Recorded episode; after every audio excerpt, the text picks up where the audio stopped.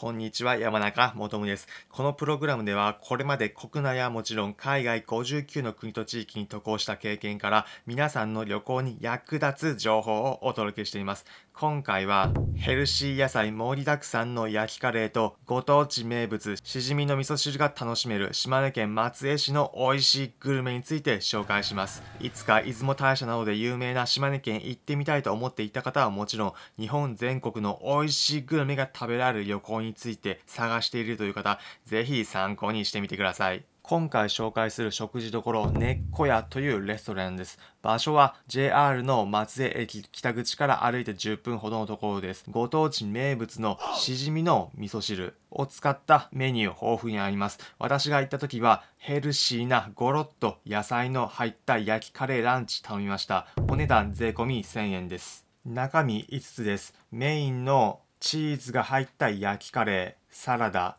盛りだくさん野菜の乗ったライス、お漬物、そして島根、宍道湖名物、しじみの味噌汁。この5つが楽しめるランチです。野菜は、かぼちゃ、ししとう、なす、さつまいも、揚げてある野菜、味が染み込んでいて絶品でした。焼きカレー、とろーりとろけたチーズがカレーと相まって奏でるハーモニー、絶妙な味わいです。そして島根名物、宍道湖の味噌汁、しじみから出た出汁、旨味が凝縮していました。さらに食後デザートとしてコーヒーと杏仁豆腐などスイーツ出てきます。店内内装落ち着いた空間です。島根で美味しいグルメ食べたいという方、また日本全国ご当地の美味しいもの気になるという方、しじみの味噌汁と野菜盛りだくさん焼きカレーいかがでしょうか？皆さんの旅行楽しくなりますように。普段この音声プログラムでは皆さんへおすすめの旅行先、お出かけスポットをお伝えしています。また、私、これまで国内はもちろん